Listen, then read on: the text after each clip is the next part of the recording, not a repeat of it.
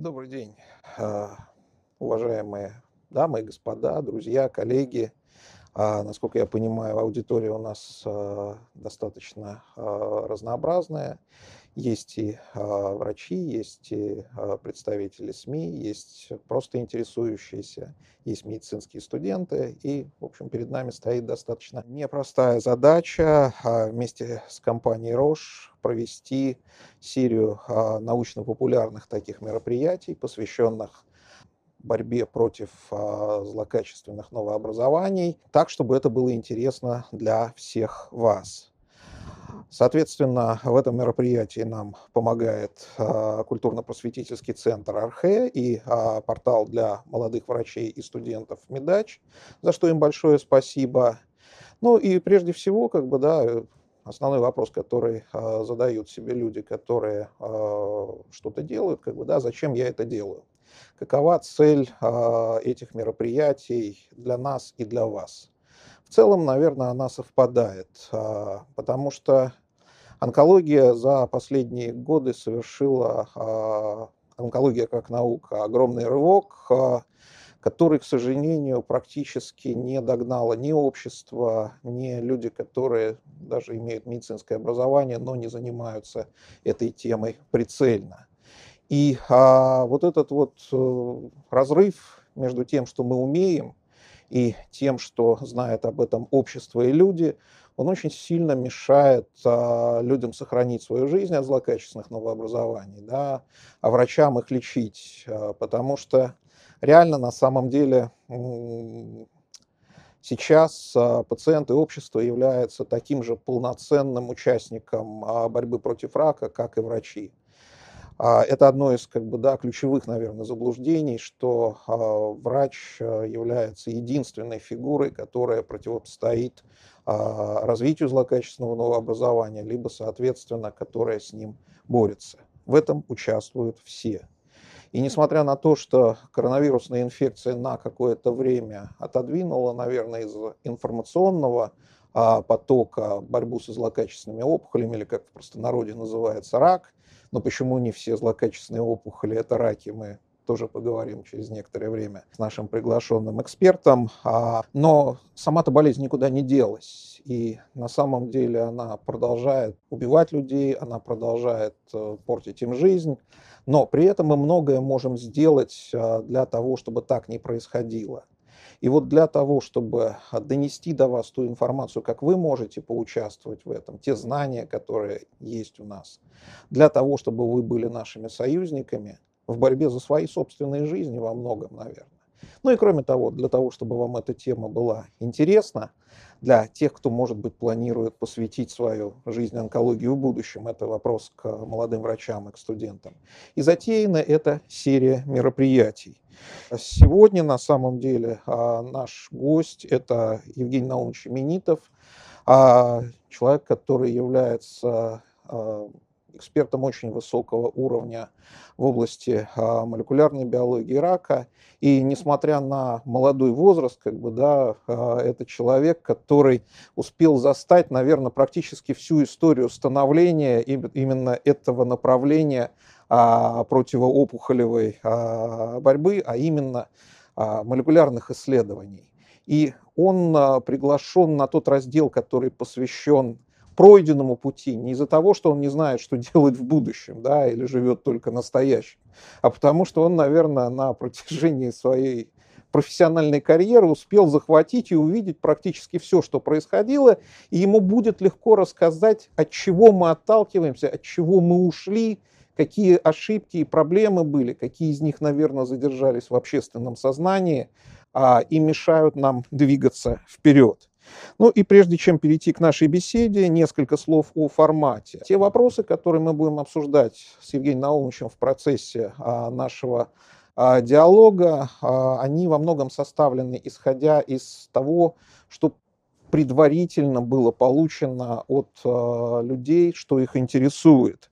Но вопросы вы сможете задавать и в процессе нашего общения, а, при помощи интернет-ресурса. Из них будут отобраны наиболее интересные, на которые в процессе Блица, так называемого Блиц-опроса, да, будет дан а, ответ нашим экспертам. Евгений Наумович, на самом деле а, я немножечко, наверное, переформулирую, потому что изначально а, вопросы планировались задать, чтобы вы сказали онкологу, который там сто лет назад э, лечил рак, да, каковы ошибки были, да, что, чем отличается онкология тех времен от онкологии современной. Но я думаю, что мы не будем уходить как бы, да, до времен Ярослава Мудрого и также сто лет назад. Наверное, проще будет задать а, вопрос такой, учитывая, что мы начали о том, что онкология как специальность меняется и многое меняется. Вот на тот момент, когда вы, например, ну, как бы, да, родились мы с вами примерно с небольшим интервалом, не настолько сильно различаемся по возрасту, на тот момент, когда вы вошли в профессию и на тот момент, когда мы сидим сейчас в нашем зале. Что произошло с онкологией как наукой? Какие ошибки были, что бы вы сказали, ты туда не ходи, ты сюда ходи, как бы, да, онкологу, который начинал тогда? Ну, вообще, на самом-то деле, вопрос, который вы пытались сформулировать, он-то по многому уместный, потому что на меня производит впечатление э, перевод э, древнеегипетской рукописи, которая датируется э, примерно 2000 лет до нашей эры. Удивительно, что египетский врач, он описал не просто пациенток с злокачественными образованиями, он описал серию пациенток с э, раком молочной железы, 8 человек. И дает, в общем, вот достаточно дельные советы, которые являются и сегодня основой онкологии. Если опухоль локализована, ее надо прижечь э, каленым железом.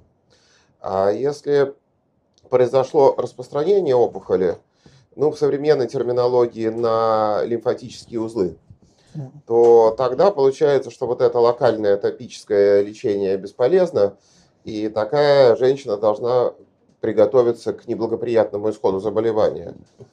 Ну, на самом-то деле, весь, э, вся особенная ситуация заключается в том, что с тех пор очень мало что изменилось, потому что на сегодняшний день все-таки в подавляющем большинстве случаев рака, злокачественного заболевания, первичное решение – это можно ли выпать, вы, выполнить радикальное удаление опухолевых очагов, то есть локализован процесс или нет, и в зависимости от этого, в общем-то, планируется тактика лечения. Потому что если от опухоли потенциально она локализована, можно избавиться, исходит из того, что подобное лечение может иметь шансы на выздоровление. А если опухоль э, является системным процессом, есть, конечно, случаи, когда э, системное э, воздействие настолько эффективно, что позволяет вылечить э, и рак, и э, другие онкологические процессы. Но все-таки это скорее исключение из правила. Поэтому я, наверное, все-таки скажу, что вот такого принципиального-то изменение ситуации, оно не такое принципиальное, ну, как хотелось Евгений бы думать. На самом деле, как бы, да, немножечко, вот чтобы уже отойти в сторону диалога, а, реально, как мне кажется, вы произнесли сейчас одну из а, таких вот, ну, с моей точки зрения, поправьте меня или нет, это одно из а, заблуждений, которое существует до сих пор. Вы сказали слово опухоль, слово рак и единый рецепт, как бы, да, ну, там за небольшими исключениями. То есть, а, с вашей точки зрения, как бы, да, мы все равно имеем дело до настоящего времени с неким единым процессом, а, текущим по одним и тем же законам, требующим одних и тех же подходов и примерно а, одинакового, как бы, да, по прогнозу с небольшими вариациями. Или что-то все-таки изменилось за это время? Рак – это единый конгломерат, Потому что основной вопрос, который вы получите всегда от обывателя, как бы, да, ну как, рак-то могут вылечить? И специалисты это обычно повергает в некий ужас священный, потому что мы понимаем, что если начинать рассказывать о том, что раки бывают разные, вот это так, вот это так, это надолго. Ответить однозначно да или нет, или просто сказать распространенный нет, и локализованный да, мы не можем. Произошло ли какое-то изменение вот в этом представлении? Потому что ну, старая школа предусматривала, что это единая болезнь. Ну, давайте, э, тут, э, э, вы понимаете, конечно же, на этот вопрос не ответить ни да, ни нет. И мы уже все учили, изучали философию и в школе, и в институте. И понятно, что это очень сложная жизненная мудрость найти баланс между общим и частным. Обобщения, несомненно, нужны. Все-таки, если вы возьмете онкологические заболевания, то у них есть общие проявления неконтролируемый прирост клеточной массы. То есть в норме многоклеточный организм, включая человека, умеет контролировать, где сколько клеток, а тут идет неконтролируемый прирост клеточной массы. От того, что клетки быстрее делятся, от того, что они медленнее элиминируются. Но вот именно здесь уже и начинаются различия, как бы, да, то есть как минимум два разных процесса, как в демографии приводят ну, вроде бы к одному результату, к накоплению клеточной массы, но, наверное, универсального ключа для тех, кто быстро пролиферирует и, или медленно гибнет. И, и опять же, исследования говорят, что все эти черты более или менее универсальные, плюс-минус, конечно. Что практически любое онкологическое заболевание вы возьмете, там характерный прирост опухолевых клеток за счет неконтролируемого деления, не говорю, что быстрое, но неконтролируемое, и наоборот нарушение элиминации клеток за счет того, что там гибель их замедлена или на какие-то сигналы они не отвечают. Практически для всех опухолей характерна инвазия и метастазирование, там более или менее общие универсальные молекулы. Практически для всех опухолей э, характерна переопухолевая иммуносупрессия. Опухоли выделяют вещества, которые защищают опухоль от иммунной системы. Я все-таки склонен считать, что как раз это и есть э, принципиальная задача для современной науки, э, пытаться найти достаточно вещи обобщающие, общие. Конечно, мы, когда применяем конкретный препарат, мы воздействуем на частное. Ну, допустим, вот это клеточное деление. В одних опухолях рак молочной железы это онкоген, который называется HER2, RBB2, а если мы берем, допустим, некоторые карциномы легкого, там мутация в похожем рецепторе, рецептор эпидермального фактора роста. Поэтому лекарства будут разные. Один воздействует на один рецептор, а другой на очень похожий рецептор на другой. далеко не везде э, удается сработать, например, именно направленные на рецепторы. Да? Э, э, я условно говорю, я опять же пытаюсь привести примеры. Но принцип-то воздействия один и тот же. И более того, если вы возьмете 90% злокачественных образований, все равно все начинается с того, мы можем удалить опухоль радикально или не можем? Ну, если это идет о опухолях как бы, да, солидных, наверное, ты, да. ТК их подавляющее большинство. Давайте мыслить все-таки глобально. Э, мы говорим, э, понятно, что у любой болезни есть редкие варианты, но давайте возьмем основные. Рак ну, давайте легкого. возьмем меланому, например. Как бы, да. Некоторое время назад я бы с вами, наверное, согласился что это опухоль, для которой единственный возможный вариант курации, то есть излечения, это а, отрезание. А сейчас ему то, что не удалось отрезать, как бы, да, а, то, к сожалению, а, убьет, рано или поздно убьет. В настоящий момент появилась иммунотерапия, ситуация как бы, да, поменялась. То есть потенциально мы можем сказать, что часть людей мы, наверное, можем излечить. Да, конечно, но опять же, посмотрите, что делают врачи. Это фактически, опять же, уже вопрос личной точки зрения Э, что считать существенным, что нет. На сегодняшний день, на сегодняшний день, даже там, где терапия потенциально эффективна, от операции это пока не отказываются. Но у нас, допустим, в клинике в качестве примера не только меланома. Я, допустим, очень люблю э, тот фрагмент исследований, который у нас в клинике проводится. У нас, в отличие от большинства клиник, удается добиться полного исчезновения опухоли яичника, системной терапии. Ну, вот с меланомой, там, ну, бывают mm-hmm. какие-то неадювантные терапии, но все равно же делается операция, потому что если бы, допустим, мне показать примеры когда было только оперативное вмешательство и полностью заменили на эффективную терапию с э, высокими эффективностью. Есть такие примеры, тоже ну, ну, это лимфома редкие, Да, это да. редкие опухоли. Но, да, но, но, но пока-то, к сожалению, все-таки мы, мы, мы что хотим? Мы что хотим?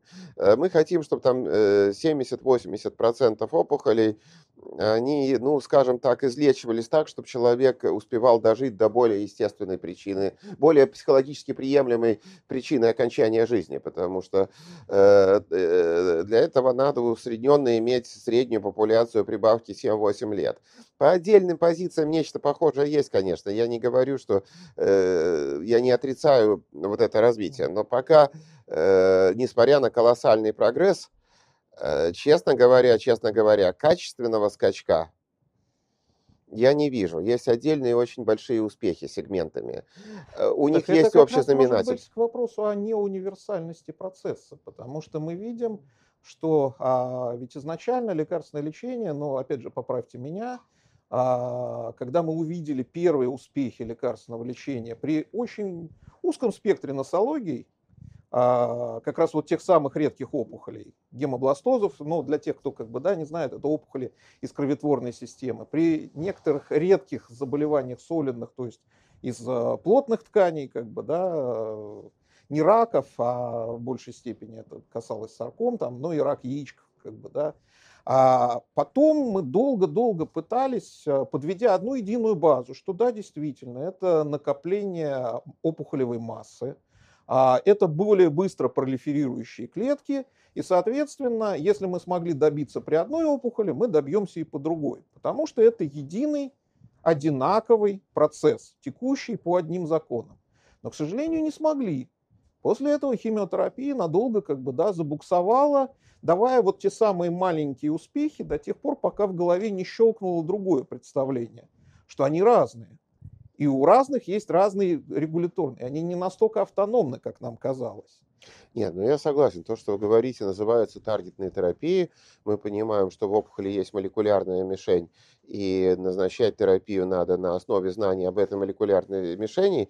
Мишени немножко разные, препараты разные, но принцип действия похожий. Я не могу сказать, что он... Ну, принцип э, действия между химиотерапией, иммунотерапией или таргетной терапией все-таки немножко разный. Как бы, да, а, а где-то и похожий. Вот возьмите, я часто люблю рассказывать применение препаратов платины или похожих препаратов для лечения опухолей с дефицитом БРК. Так нет, здесь-то как раз и в том-то и дело, что между препаратами может быть разница и невелика.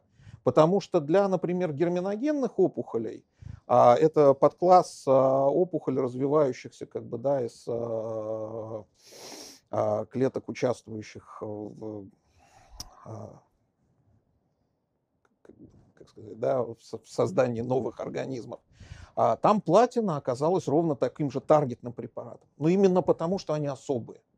То есть там химиотерапевтический агент дает потрясающие результаты, которые старый химиотерапевтический агент 70-х годов, как бы, да, он дал а, потрясающие результаты, которые многие современные препараты не в состоянии достигнуть при других а, заболеваниях. Но он сработал именно при той опухоли, где а, этот а, путь был доминирующий, который он убивал. Как бы, да. А при других мы давали препараты платины, мы давали цисплатин как бы, да, там, при кишке.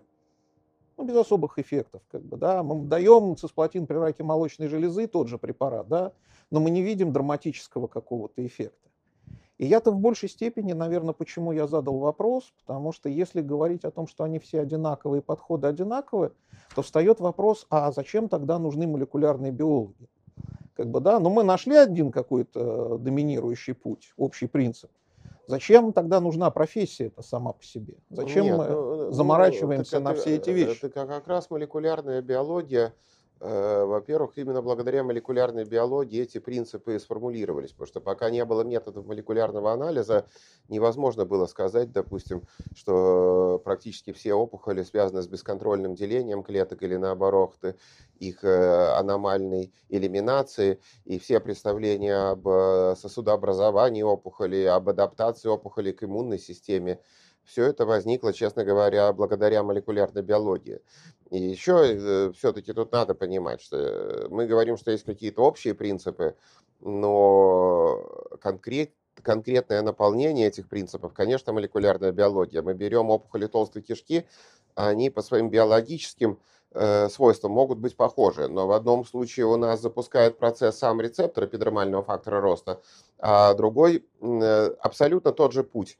Э, запускается мутация в, бел, э, в гене белке РАС, которая находится ступенькой ниже. Это переносчик сигнала от рецептора к ядру. В третьем случае это мутация в гене белке BRAF. Так вот, если EGFR активирован, это EGFR-терапия, если BRAF активирован, BRAF-терапия, ну, там с нюансами. То есть это как раз и есть э, фактически та конкретика, которая с философской точки зрения может быть и похожая, но Э, конечно, когда мы говорим о лечении пациента, то это и есть колоссальный прогресс, что появились молекулярные мишени, появились препараты молекулярные, можно индивидуализировать это лечение. Ну вот как раз к вопросу именно об индивидуализации. Как бы, да? То есть здесь вопрос э, связан с чем? Э, онкологи ну вот времен того, когда я пришел в медицину, может быть, у вас было другое ощущение, да, мы все-таки искали универсальную таблетку от рака. Да, то есть мы примерно представляли, что вот у нас есть в руках химиотерапия, здесь нужно сильнее надавить, здесь нужно, ну, может быть, добавить еще один препарат, здесь сжать интервалы, здесь э, дать высокодозную терапию, и мы уже практически победители. Да? И мне так кажется, что это представление, оно законсервировалось в головах людей, а, не онкологов, да, а и врачей других специальностей, и тем более общества. Потому что, еще раз, вот это общее представление, когда победим. А, кстати, как вы думаете, вот, ну, как бы, да, когда-нибудь победим до конца? Да, да, да. да. Э, тут, тут э, давайте очень просто.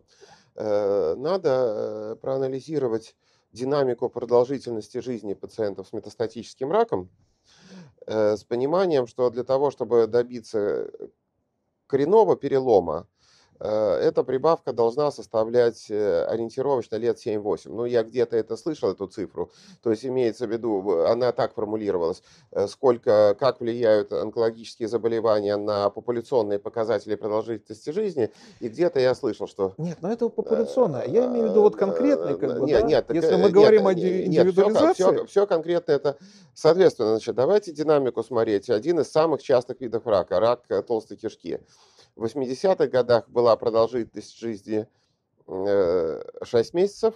Сейчас, по крайней мере, для отдельных видов рака, где нет мутации резистентности, это средняя продолжительность уже 40 месяцев. Это важное то есть, слово, средняя, как бы, да, то есть это не, э, не то, что каждый, все через 6 месяцев или через 40, погибают, да? Нет, ну хорошо, мы уже можем угу. до абсурда довести. Как вы считаете, аппендицит побежден? Нет, нет, нет, нет, нет. Наверное... я не, не про то, это просто исходя из аудитории, я вынужден давать да, комментарии, потому что чаще всего, когда говорят пятилетняя выживаемость, а люди часто говорят, через пять лет как бы, да, все умерли.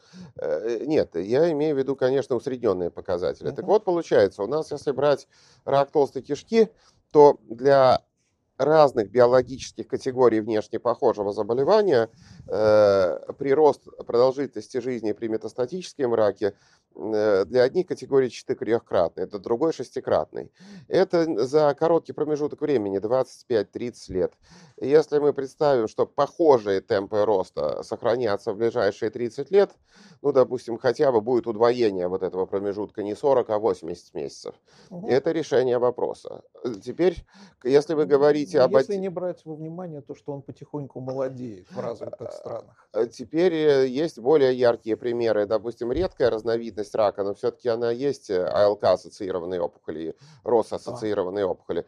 Была продолжительность жизни, как для всех, меньше года, а сейчас она 90 месяцев. Э, ну, то есть фактически... Но это, кстати, к вопросу о ноже да, и таблетке, потому что я для себя специально посмотрел, а, средняя, как раз не средняя, а пятилетняя выживаемость, то есть количество людей, которые прожили 5 лет и больше и продолжают жить, а пока у нас было достигнуто, доступно хирургическое лечение, да, это ранние стадии, причем это больные без отдаленных метастазов. Так вот, она составляет, по данным исследований, около 45-50%. Ранние стадии рака легкого. И вдруг появляется вот эта вот таблетка да, против одного из подтипов рака легкого, направленная, в отличие от химиотерапии, воздействующая на конкретную как бы, да, мишень, и мы видим, что пятилетняя выживаемость с первой же таблетки больных вот с этой ЛК-мутацией, причем больных уже с отдаленными метастазами, составляет тоже 45-50%. Что, в общем, в принципе, это к вопросу о неких чудесах, в то время как в эпоху, когда мы думали, что всех мы победим химиотерапией при раке легкого, действительно средняя выживаемость не превышала и года. Ну и потом, не только лекарственная терапия. Если брать объектив, объективные цифры. Я, допустим, очень хорошо помню эпоху, когда всерьез обсуждалось, что вот этот скрининг простатического антигена для ранней О, диагностики да. рака да. простаты э, имеет настолько выраженные побочные эффекты, что сомнительна его значимость. Но если возьмете американскую статистику, э, рак простаты является такой разновидностью рака, ну, действительно особенной, что в данном случае действительно вот этот скрининг колоссальное влияние э, оказал на снижение числа случаев метастатического рака. То есть у них не просто уменьшилось количество э, выявляемости, немного, не, не просто увеличилась выявляемость ранних стадий рака, а за счет выявления ранних стадий рака удалось заметно снизить Э, процент, э, пропорцию метастатических опухолей. Но пропорция понятна, если мы выявляем больше ранних. Нет, или там э, абсолютное количество? Нет, нет, нет, нет, абсолютное количество, потому что с молочной железой все наоборот.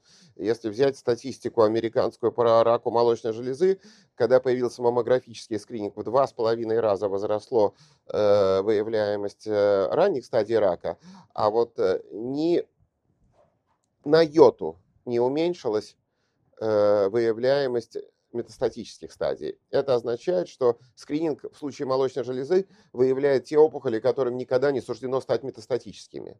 При том, что маммографию никто всерьез никогда не критиковал, думали, что это панацея. А вот анализ простатического антигена, скрининг, который подвергался достаточно аргументированной критике, если верить статистике, то он э, дает свои плоды. Поэтому тут, конечно, если мы говорим про победу против рака, ну, несомненное достижение западной цивилизации отказ от курения, вот э, что угодно не говори, а этот вклад куда больше, чем многих медицинских мероприятий. И это тоже борьба с раком. Здесь бесспорно, абсолютно. Э, второе. Все-таки для целого ряда опухолей совершенствования организационных и технических подходов к диагностике, ну и, конечно, колоссальные успехи в системной терапии, э, открытие новых лекарств. Что касается универсального средства, а вообще-то вот эти современные препараты, которые относятся к категории иммунотерапии, так это снова возврат к тому, что было, по сути дела, возврат к универсальному Но средству. даже универсальное средство профилактики, ведь на самом деле, как бы, да, профилактики а, со всех экранов действительно говорят о том, что нужно отказываться от вредных привычек. Да, действительно, не нужно искушать судьбу да, и опять же там охрана экологии и прочее разное. Но какой процент опухоли а, реально имеет выявляемую причину, от которой можно оградиться? Минимум половина, потому что если возьмете два фактора... Ну, то есть остается как минимум еще 50%. Э, э, ну, да? если вы возьмете два колоссальных фактора, курение и избыточный вес, угу. вещи, которые предотвратимы. Я не говорю, что э, в целях борьбы с раком молочной железы надо рожать каждый год, это нереально, это несовместимо. Нет, ну еще вирус папилломы у человека, да, гепатита но, но, но я, я, я беру простейшие вещи. Курение и избыточный вес. Да. Вот это то, что характерно для очень многих современных цивилизаций. Ну, вот это как раз э, добрая половина онкологической заболеваемости. И опять же, честно говоря, представим, что появились медикаментозные способы контроля веса. Кто знает, может быть, это окажет большой вклад э, на Э, онкологическую заболеваемость, нежели многие препараты. Я не исключаю, возможно, что это будет происходить. Возможно, действительно, по истории мы знаем, что, например, доминировавший в начале века рак желудка, как бы, да, он ушел а, по заболеваемости вниз просто из-за того, что появились холодильники. холодильники. И кто задумывался о том, что такое солонина из пиратских романов, да, это способ консервации, а мясо, когда сырое мясо засаливалось в бочках, да, и представить, что человек, который это ел, Разумеется, он получал огромное количество канцерогенов вместе. А и, почему? Ну, потому что происходило просто разложение этого мяса без бактерий, как бы, да, Это, с выделением а, нитритов и всего остального. Соль, да. А почему разлагалось? Ну, ферментация шла, как бы, да, внутренняя, аутолиз, и образовывалось большое количество различных э, веществ, которые потенциально канцерогенны. Появились холодильники, все изменилось, да, но реально следом тут же вылез а, рак толстой кишки, ассоциированный с европейской а, рафинированной пищей и с тем же самым ожирением. И сейчас мы видим увеличение количества людей, которые заболевают раком кишки в раннем возрасте. Кстати, так же, как и увеличение количества раков легкого, в том числе и в абсолютном а, числе у некурящих. Не просто доля их увеличилась из-за того, что люди стали бросать, а появился как бы, да, Возможно, это, конечно, какой-то статистический феномен, но это есть. А, но в любом случае, как бы, да, мне так кажется, что мы движемся в сторону вот этого слова индивидуализация, под которым раньше мы понимали, что у нас был большой набор различных методов воздействия, и мы говорили, мы проводим индивидуализированную терапию. Лекарство 1, лекарство 2, лекарство 3, как бы, да, но мы применяли их абсолютно эмпирически, то есть не имея каких-то направляющих а, признаков, что лекарство номер один – это обязательно пациенту номер один, лекарство номер два – это пациенту номер два, а лекарство номер три – это пациенту номер три. У нас был большой выбор, но не было признаков. А сейчас, ну, как мне кажется, лекарственное лечение, оно во многом развивается благодаря тому, что мы можем выделить для лекарства правильный, правильного человека. Не просто наращивание арсенала, а возможность применять его прицельно. Или не так?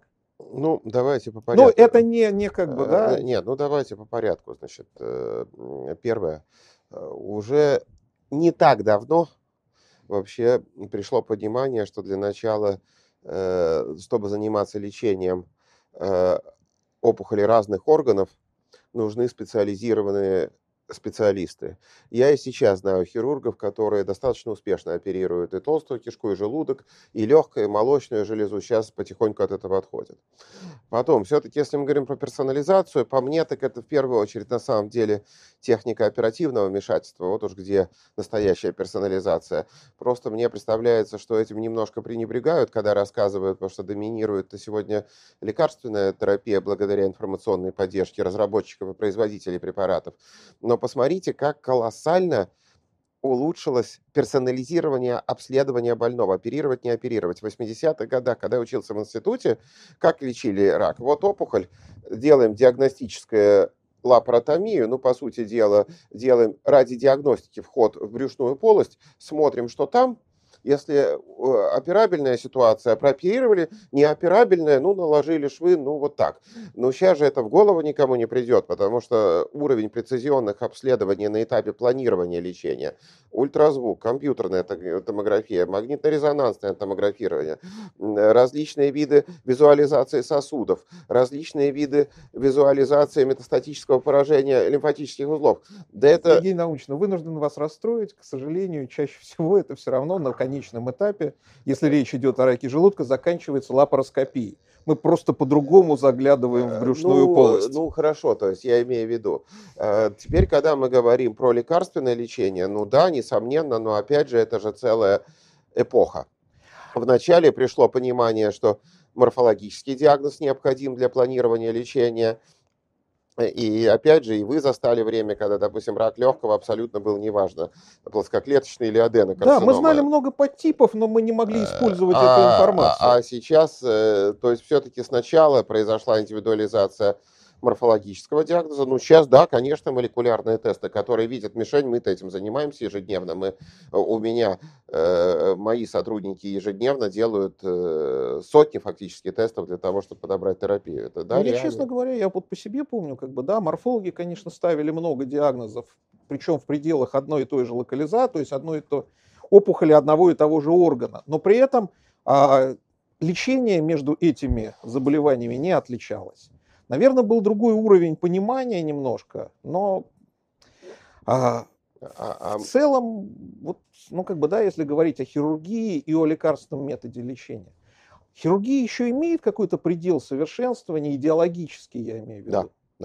А в чем он может заключаться? Ну, для начала роботизация, на самом-то деле. Вот Но ну, то, это что... техническое, скажем э, так. Нет, да? Э, Удобнее, э, бескровнее. Нет, нет, это идеологическое, потому что, честно говоря, допустим, то, что самолет ведет автопилот, это никого не удивляет, это кажется правильным. А тут э, ситуация не А, то есть роботизация такая, прям искусственный интеллект, то есть замещение хирурга, ну, конечно, а не придаток к рукам хирурга, как сейчас. Ну, это как угодно, опять же, там, грубо говоря, долгое время, я хорошо помню, Э, эпоху, когда компьютеры проигрывали чемпионам мира по шахматам, а теперь выигрывают. Чудесно не бывает. Но для, э, то есть то, что здесь э, крайне Э, перспективная вещь. Для начала просто автоматизация, потому что это избавляет от ошибок, избавляет от напряжения и в конечном счете позволяет э, ну и хирургам заниматься более творческим занятием. Ну, ну, то есть вы думаете, что с внедрением роботов, например, как бы, да, значимо улучшится результат да, лечения? Да, да, да, да. Плюс еще получается... То есть э, подразумевается, что да, современный да. хирург делает много ошибок во время операции не, не опухоли, просто ошибок, не просто которые... ошибок, не просто ошибок, зачастую вопрос доступа. То есть, грубо говоря, если мы себе представим э, микро, микро устройства, которые могут манипулировать в ограниченном анатомическом пространстве, хирург-то руками все равно не может. Допустим, вот та же эндоскопическая хирургия, ну, которая отдельная область, это тоже совершенствование. Ведь у эндоскопической хирургии, когда э, фактически вводят вот этот э, маленький инструмент в малодоступное анатомическое пространство, это уже колоссальные новое направление. Я не говорю шаг вперед, но оно принципиально новое по но идеологии. Просто беда в том, что если как бы, да, осталось хотя бы несколько опухолевых клеток за краем самого красивого разреза, да, эти опухолевые клетки успели э, прижиться в своей нише, то, собственно говоря, любая блестящая операция закончится и, и, и, э, рецидивом. И, и опять же, а вот здесь как раз уже и наша роль есть, допустим, мы довольно, довольно много работаем над методами прецизионной диагностики вот этих остаточных опухолевых клеток. Более того, я не думаю, что мы вправе наших зрителей вовлекать в эту дискуссию. Она уже куда более требует э, специальной подготовки. Но то, что считалось догмой в 80-х годах, что единичные опухолевые клетки всегда представляют колоссальную опасность, а целый ряд э, аргументов говорят, что с одной стороны у нас всегда остаточные опухолевые клетки есть, а с другой стороны, что даже если они остались, это не всегда фатально. Это Именно уже поэтому вот, я и уточнил, что это э, клетки, которые как бы, да, не просто их физическое наличие, а те, которые нашли свою нишу. То есть, то есть, mm. то, то есть честно говоря, я полагаю, что здесь, э, если честно, то колоссальные шансы для улучшения ситуации. Правда, надо понимать, что эти шансы Э, на мой взгляд, э, на 90% связаны с э, различными сложными технологиями. только на 10% это какая-то, так скажем, Э, слово вылетело с головы, э, какая-то поисковая деятельность хирургов. Все-таки речь идет о том, что сначала скорее они должны формулировать, э, какие должны быть эти инструменты, но я смутно себе представлю, что сейчас кто-то придумает, допустим, новую технику удаления желудка или удаления желчного пузыря. Вот тут, мне кажется, возможности для совершенствования в традиционной хирургии, они, они меньше. Ну, и а, учитывая, что все-таки у нас время несколько ограничено, достаточно важный вопрос, который, наверное, мы будем задавать а, каждому из а, приглашенных экспертов. А что, с вашей точки зрения, сейчас сдерживает развитие нашей специальности? Чего нам не хватает? Что нужно было бы изменить для того, чтобы двигаться быстрее? Или таких а, вещей нет?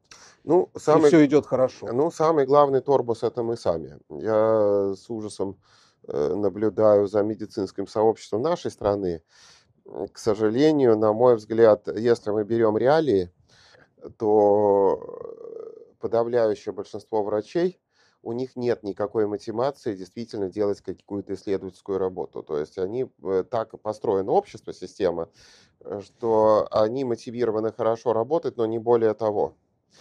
Этот фактор, я плохо знаю, насколько мотивированы врачи в других странах, но если брать голую статистику, ну, допустим, количество публикаций, объективный достаточно показатель, то у нас соотношение числа публикаций на количество врачей это показатель там в тысячу раз меньше, чем в странах... Это все-таки проблема врачей или это проблема общества? Э, э, это врачи ленивые врачи, или это... Врачи это часть общества. Если вы спрашиваете, что не хватает... Что поменять? Что поменять? Поменять врачей нет, на нет, нет, нет, нет, я Или поменять отношения? Нет, я могу сказать, я задумываюсь над этим. Мне кажется, крайне важно, чтобы государство, общество научилось поощрять тех врачей, которые занимаются исследованием, ищут что-то новое.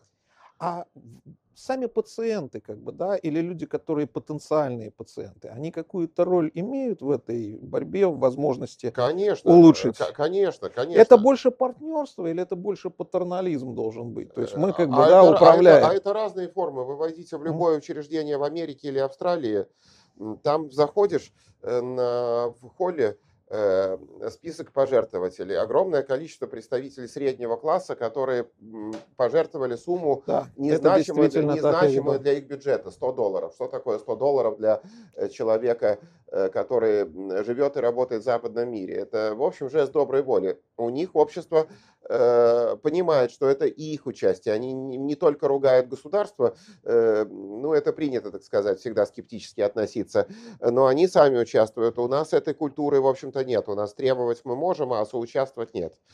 Э, Евгений Наумович, я спасибо как бы, да, за, за ответ. Просто, к сожалению, мы находимся в тайминге. А, и сейчас а, я, честно говоря, с удовольствием продолжил бы а, диалог. А, но а, подошло время, скажем так, блиц а, вопросов-ответов. Хотя, честно могу сказать, они достаточно разношерстные, и на некоторые на них, ну, как бы, да, короткий ответ, наверное, будет дать достаточно сложно. Но что есть, то есть, поэтому они интересные, но разношерстные. А насколько часто развивается или имеет э, место быть развитие резистентности к химиотерапии у раковых клеток? Если да, ну, судя по всему, если часто, то какой механизм лежит в основе этого явления, основной? Э, значит, э, практически всегда э, любая химиотерапия, за исключением редких случаев, заканчивается развитием резистентности. Есть общие механизмы одинаковые для всех лекарств. Ну, например, клетка теряет способности погибать под воздействием лекарства. Это система программируемой клеточной гибели. Или просто выкидывает лекарство наружу. Развиваются каналы, которые выкидывают количество. Для молекулярной терапии, для таргетной терапии более специфические механизмы э, адаптации – это, как правило, видоизменения мишени или видоизменения доступа к мишени. Но в целом, наверное, это можно сказать словом эволюция на уровне клетки, как бы, да, под воздействием неблагоприятных воздействий. Если это ее не убивает, то рано или поздно она приспосабливается тем или иным способом, как все живое. А, чего ждать от третьей редакции Hallmarks of Cancer, а, ключевые признаки рака? Есть информация, что они выйдут в 2020 или 2021 году. Есть ли у вас инсайдерская информация? Я, если честно, к своему стыду даже не задумывался на эту тему, потому что э, я как раз считаю, что это вот э, феноменальный по своим достижениям труд молекулярных биологов, э, в первую очередь Роберта Вайнберга, который один из самых заслуженных э, биологов планеты, то, что они из э, всего этого безумного количества абсолютно разнородной информации попытались выделить главные признаки. Я должен честно сознаться, что у меня даже догадок нет, что там можно добавить. Что можно, я, я бы скорее кое-что убавил. Мне некоторые признаки кажутся излишними. Второстепенными, то есть связанными с другими. Э, да, да. Э, единственное, что у них плохо сформулировано, мне кажется, это важно, это симбиоз, кооперация между опухолевыми клетками и стромой. Вот то, что это сообщество, а не просто опухолевая клетка. Мне представляется в этих редакциях э, Hallmarks, это основные признаки mm-hmm. рака, сформулировано плохо. Поэтому у меня на слайдах это есть, когда я читаю, mm-hmm. но я за них как бы додумал. А так это... Э, я, я сомневаюсь немножко в отношении универсальной роли воспаления, которые они продуцируют. Более того, вот эти взаимоотношения, где-то воспаление, где-то иммунитет, здесь нужны какие-то разъяснения. Почему не все онкозаболевания раки? Ну, наверное, мы уже ответили. Тут, немножко, тут но... нет, это как раз надо понимать, что это вопрос терминологии. Опять же, отличается российская и англоязычная терминология. В англоязычной терминологии можно говорить рак в отношении любого опасного опухолевого процесса. У нас есть терминологические правила. Рак – это болезнь эпителиальных клеток, их большинство. Опухоли соединительной ткани или лейкозы рак, раком в русском языке назвать нельзя, а в английском можно. Плюс еще надо понимать, что это разделение между так называемыми злокачественными и доброкачественными опухолями, где тоже не может быть четкой Ну, то есть границы. это вопрос терминологический. Э, ну, а, наверное, да. Правда, что ежегодное обследование на рак молочной железы провоцирует онкологию, что лучше этого не делать? То, что не провоцирует, это факт. Ежегодное обследование на рак молочной железы не провоцирует онкологию. Э, к сожалению, появились большие сомнения в отношении э, целесообра... целес... целесообразности скрининга. Это не отменяет другого. При малейших симптомах уплотнения в молочной железе, изменения формы сам... соска, изменения кожи и так далее и тому подобное, надо обязательно моментально обращаться к врачу. А вот скрининг, что просто женщины, которые чувствуют себя здоровыми, ходили на рентгенологическое обследование с определенным интервалом, вот это ставится под ну, сомнение. Ну, скажем так, к сожалению, этот вопрос не имеет короткого ответа который был бы правильным для всех, наверное. Да. Это, к сожалению, тоже общая философия жизни. Увы, Нобелевка по химии а, за открытие генетических CRISPR ножниц. Э, видите ли вы в онкологии применение а, CRISP технологий? Ну да, конечно. Это все-таки универсальный метод редактирования генома. Действительно значительно упростилась э, техника удаления генов и э, вставки в генетический аппарат. Э, разумеется, Но это, это все-таки моногенные пока как бы, да, болезни, ну, которые... Как сказать, я, я могу себе представить ситуацию такую, как пытались э, лечить, допустим, экспериментальные подходы к лечению, ну, в частности, лейкозов и других. То есть берут обычные нормальные клетки крови, угу. в них внедряют ген множественной лекарственной ну, устойчивости, это позволяет увеличить дозу препарата. При помощи CRISPR-Cas это сделать проще. Я не думаю, что мы из нормальной, из опухолевой клетки сможем сделать нормальную. Это мало Изо всех задача. Да. Клеток, а вот какие-то не, а вот какие-то нетривиальные подходы, почему бы нет? Рак и эпигенетика. Насколько велик вклад? А, проще, как механизмы регуляции экспрессии генов, за которые отвечает эпигенетика, могут влиять на развитие онкозаболеваний? Ну, понимаете, на сегодняшний день аппарат э, изучения эпигенетических явлений и аппарат изучения регуляции э, генов намного хуже развит, чем аппарат для Э, детекции мутаций. Получается, что здесь, так как намного меньше информативных методов, технологическая база менее развита, то намного сложнее проводить исследования и обобщать их результаты. А, ну, замечательный вопрос, как бы, да. А, можно ли а, предотвратить рак? Можно. Э, если человек не будет курить, если будет контролировать свой вес и вести более или менее здоровый образ жизни, это примерно в два раза снижает э, вероятность возникновения рака. Но на самом деле это, наверное, можно ли предотвратить риск развития рака? полностью предотвратить, пока мы ну, вряд ли сможем. Ну, это уже... Да? То есть избавиться от этой ситуации вообще и навсегда? Нет, нет, конечно, надо еще иметь, что называется, счастливую судьбу, это несомненно. Но все-таки то, что огромное количество онкологической заболеваемости связано с не совсем правильным поведением людей, мне кажется, это важно, чтобы, э, чтобы это слышали. Ну, на самом деле, как бы, да, фактор риска всегда сохраняется. То есть да, да. может и стритрейсер никогда не попасть в аварию, да, и человек, который ездит по всем правилам, может получить удар э, в бампер. Да. Но вопрос в шансах. Да. И здесь действительно лучше не искушать да. судьбу. Да. А существуют врожденные заболевания, повышающие риск развития онкозаболеваний. А если а, какие-то врожденные особенности, которые снизят риск? То есть можно ли назвать какие-то признаки, или, как бы, да, которые генетически а, известны ли они, которые снижают риск развития злокачественных опухолей по сравнению с общей популяцией. Этим пытаются заниматься. Ну, например, допустим, есть попытки изучения пожилых курильщиков, то есть люди, которые э, всю жизнь прокурили, а раком легкого не заболели.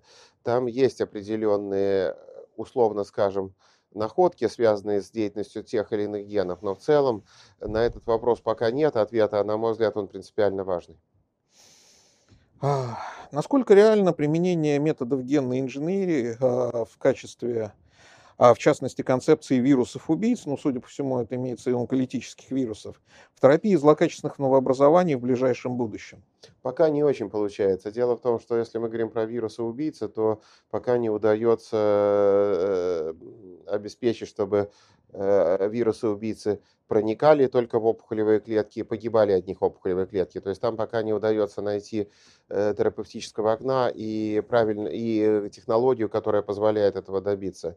В отношении генотерапии скорее вот э, здесь могут быть больше подходы, ну, допустим, видоизменить иммунную клетку так, чтобы она ну, стала клетки, да, да, вот распознавать вот опухоль. Да, да, вот, скорее так. То есть, то есть, честно говоря, я считаю, что здесь в отношении непосредственно противоопухолевых мероприятий меньше достижений. Скорее речь идет о модификации организма. Но вот здесь, к сожалению, как раз к вопросу о том, что не все одинаковы. Какие да, блестящие результаты были от модифицированных Т-клеток при а, лимфобластном лейкозе.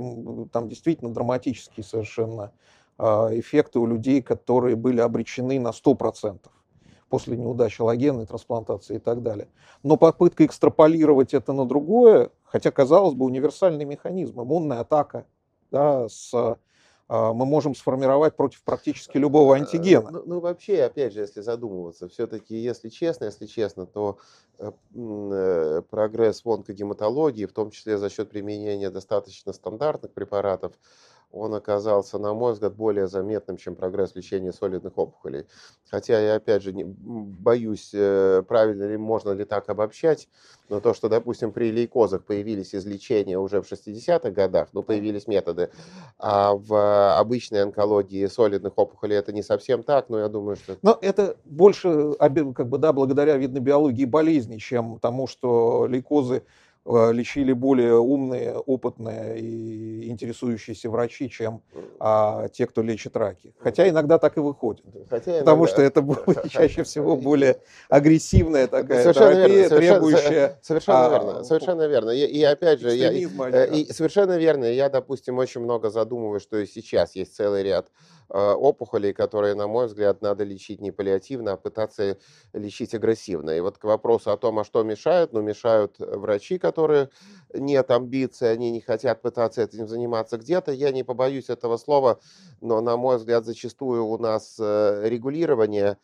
медицинских исследований, оно не берет э, э, нюансы, что здесь мы имеем дело зачастую с неизлечимым заболеванием. Я бы немножко либеральнее относиться с позиции регулирования, чтобы легче было организовывать подобные исследования. Ну, Разумеется, к вопросу, что мешает. Э, да? Разумеется, в абсолютно цивилизованном прозрачном формате. Упаси Господь, я никоим образом э, не призываю никаким э, противозаконным или неэтичным действиям. Здесь как раз вопрос но, баланса. Но, но, но то, что тут надо понимать, что это разные вещи, испытывать новый метод лечения ампедицита или испытывать новый метод лечения Э, заведомо неизлечимого онкологического заболевания, мне кажется, вот тут как раз должна быть гибкость и персонализация законодательства. Хотя на самом деле есть э, разные взгляды, как бы, да, я помню, в одном из медицинских журналов была статья под названием «Семь причин, по которым лучше иметь острый лейкоз, чем экзему».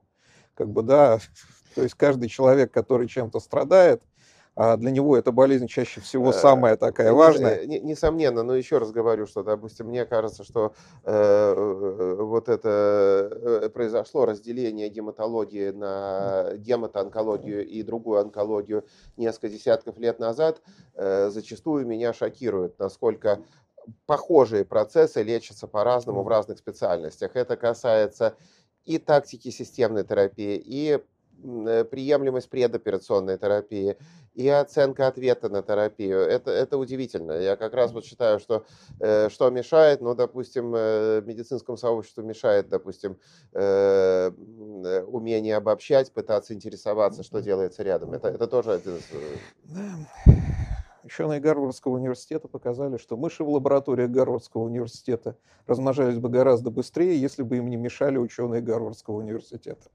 А почему самый совершенный защитный механизм, иммунитет, оказывается бессилен перед раковой клеткой?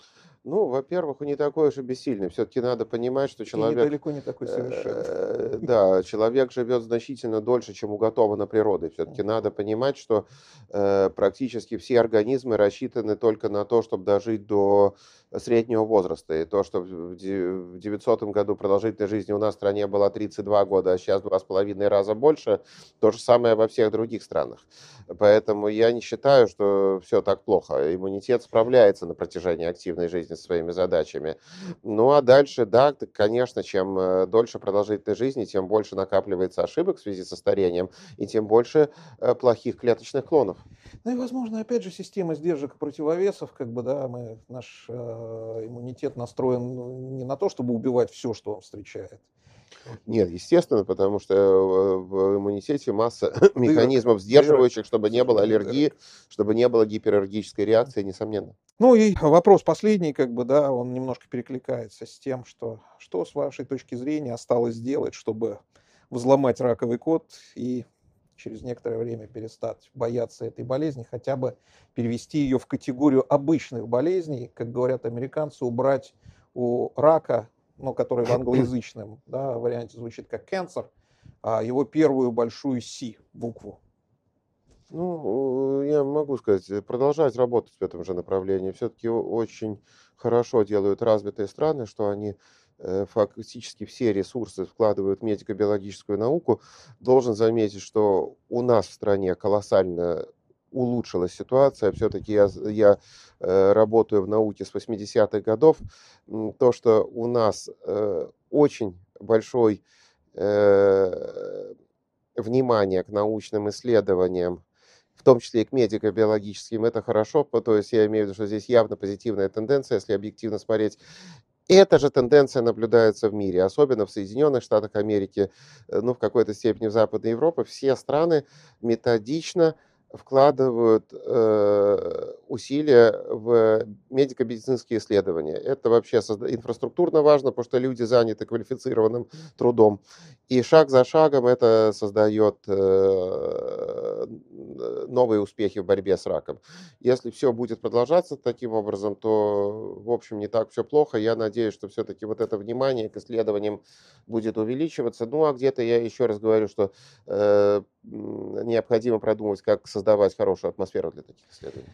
Ну, то есть мы должны быть любопытны и умны, и в этой ситуации, а, может быть, не, не зная, как бы, да, единого решения, все равно мы к нему придем э, через э, какое-то время. Ресурсы нужны, технологии, серпом да. и молотом э, лекарства против рака не выдумаешь. Безусловно. Нужны технологии, нужны специалисты, Безусловно. которые умеют этим Ну, если только серп и молот не используются для мотивации научных работников, иногда помогают, как говорится. Не знаю. Итак, Евгений Наумович, спасибо большое. Еще раз напоминаю, что а, в гостях был Евгений Наумович Минитов, а, молекулярный биолог, практически а. доктор, как бы, да, человек, который занимается не только фундаментальной наукой, но и транслирует ее в жизнь и реально помогает многим людям.